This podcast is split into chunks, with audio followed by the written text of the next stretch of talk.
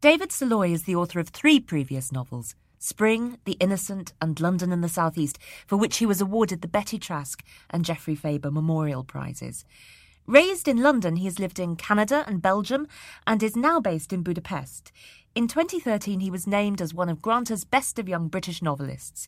His piercing portrayal of 21st century manhood, All That Man Is, is out now, published by Jonathan Cape. And I'm delighted to be joined in the studio by David Szalay uh, himself, who's on a, on a visit here from Budapest. Hello, David. Hello. Um, we are very excited that you've come to talk to us about All That Man Is. And I think you're going to start things off with a short reading for us. Yeah, sure. Um, I will read from the fifth section of the book. They leave the way they arrived yesterday, down the little avenue of linden trees. Immediately after leaving the village, though, they take a small turn-off that zigzags steeply up into the forest. She shifts from second to third to second as they take the steep turns, moves into fourth for a kilometre of open pasture, sun, farmhouse with deep eaves, time blackened, then some more houses, almost a village. All this land, what's it worth? Fortunes here. And more forest then, and views sometimes through the trees as they turn and turn of the valley, now falling away. Second, third, third, second, third. Her thin, tanned arm is permanently in action, her elegantly sandaled foot. Well maintained toenails, he notices, hard pink shine like the inside of a shell. It takes 20 minutes to drive to the top. Ah, he says, as they emerge from a final stretch of hugging shade and everything seems to open out. There is a lot of tarmac suddenly, and further up, a major development not so new. Flats, a hotel maybe, huts, houses. She parks on an empty expanse of tarmac in the shadow of the flats and switches off. There is no one around. Standing there in the sunlight, he hears the throb of the pastures, and when the wind blows, a quiet singing from overhead cables, otherwise silence. So tell me about this, he says. She starts talking about ski lifts and pistes. Only half listening to her, he has walked to the edge of the tarmac. Slopes fall away in slow undulations. There is a shuttered creperie, the hum of insects, the ice edged wind, and from somewhere the lazy sound of cowbells, a sound like a spoon stirring something in a glass. She is talking about ski school, École du Ski Français. Yes, he knows memories of that. Long ago, that was. Snow ploughing in line behind the vermilion uniform. Foggy day, wet snow. He feels the sun on his eyelids, the wind on his skin, hands, face. With his eyes shut, he hears the cowbells fading in and out on the wind. Life has become so dense these last years. There is so much happening, thing after thing, so little space, in the thick of life now, too near to see it the sun on his eyelids, cowbells fading in and out on the wind, warmth of the sun, wind on his skin. To withdraw somehow to just this. Hopeless. It's not a joke.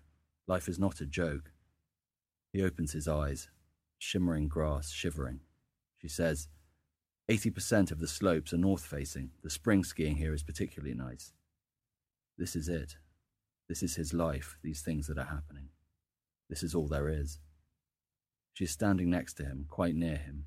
Yes, he says, how much is there? Skiing, kilometres. Including the whole Grand Massif, whatever. About 260 kilometres. Wow. She says, including Flaine, Morillon, Les Carrozes, Sixt, and Samoëns. And they're all interlinked with lifts, of course. One pass covers them all. You can get it, she tells him. Okay, he says. Nice to have some facts. For a moment, he shuts his eyes again, but there is nothing there now. David, thank you so much. Uh, as you said, you're reading from the, the fifth section of the book there. Mm-hmm. This is a book constructed in sections. Yes. Um, it just strikes me that the title immediately sets you up to think, you know, all man. You know, it's it's a very sort of big wide ranging title. Yeah. And then you go into the book, and of course, it's very specific. And I just wondered how that sort of came about.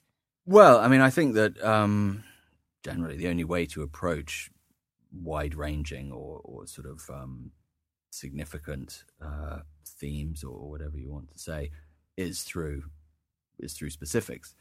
Um, in a in a novel or in fiction, I, I believe that that's you know that's the only way you can do it. You have to sort of approach obliquely in a way. Um, only through creating a, a sense of extreme specificity can you then create a situation where ideas, if we can put it that way, kind of emerge from, you- from all that specific detail. You do feel that this is a novel filled with ideas and uh, that there are ideas you want to explore over the course of it. What were they? Can you give a sort of voice to the, the things you really wanted to address? Yeah, I mean, to some extent, of course. Um, the I'd say that when I was writing the book, there were sort of two uh, steps that I took towards conceiving the book thematically or, or in terms of the subjects of, of the book.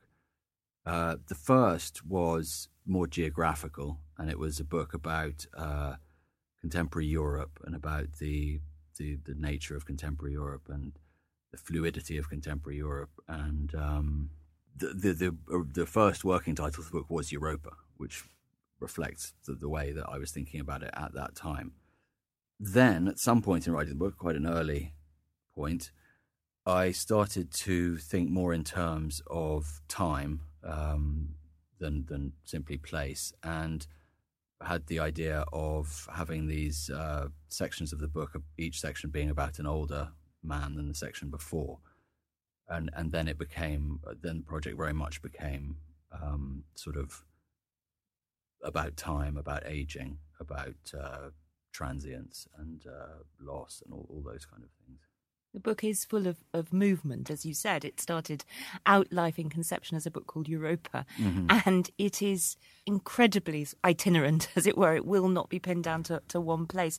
Where did that, that come from? I mean, your last book was called London and the Southeast. Yeah, I mean, in in a way, I mean, there's a fairly obvious sort of um, answer to that in, in terms of my own life, in that I have um, I now live in a different country from from the, the country in which I spent most of my life. So the the sense of being a, a traveller, uh, itinerant, uh, even some sort of exile, is something that I felt very sort of drawn to as a subject, and and that's that that was really the the feeling that I was um, tapping into at the early stage of writing the book. Uh, that feeling of um, yeah of, of and then that's a very common feeling in Europe now. Um, you know, the, the I, I I doubt there's ever been a time in history when um, Europe has been more fluid in that sense, with people moving around the continent um, for for all sorts of reasons. I mean, for just on uh, one extreme, for just holidays, people moving to work, to retire, for financial reasons, out of a sort of financial necessity, even as they're moving from one country to another, perhaps to look for a job, people will be moving to cheaper countries. So there is this great churn in Europe at the moment, I think, and uh, and I, you know, I I think that that's a, a fairly major historical um, thing. I, I don't think that uh, for all the the talk in the last year about fences and borders and Brexit and all of that, I, I think that the, the historical force driving the um, the movement is is simply too strong to be to be contained now, um, without a kind of really sort of shocking counterforce, which I don't see any sort of political will really to to impose. It's it's so interesting how frequently when one talks to writers, this idea of exile comes up, and as something that is key in a sense to writing. Obviously, it doesn't apply to to, to every writer, uh, but it does seem to be something that is particularly generative as a feeling. Mm, mm, yes, I, I, I, I agree, and I mean I think one of the reasons for that is that the sense of one. I mean, for me, and I think for many writers, one of the great sort of um, engines of their imagination is a kind of nostalgia, is a relationship with the past, um, and if the past is also not only in a different time but also in a different place, that probably heightens all of those feelings and makes them more intense. And uh, and also a place. If if you're writing about a place where you, which you know extremely well, where you lived for years or decades and, and grew up probably or whatever, but no longer live there, then the place has already become a kind of imaginative construct for you. So that the step between making it into a book or, or, or somehow including it in a book or creating a, a literary version of it has already half been taken. You're already halfway there in a way because mm. it's already something which is this sort of numinous presence in your head, um, almost more than a physical environment that you inhabit there is something about that idea of yearning for something and then trying to capture it. And actually, one of your characters, uh, uh, one of the very youthful characters, I think in the first section of the book, uh, is, is, sort of talking rather disparagingly about being a tourist and says something like, um, oh, isn't it awful? You're always just searching for something. And of course, you do use that very sort of metaphorically in the book too. People are always searching for something. The men in this book are always yes, searching for something. Yes, yes, of course. There's always a sense of dissatisfaction. There's always a sense that something is just out of reach or that, or that something has been missed or, or, or um, sense of life slipping through their fingers without them being able to hold on to it.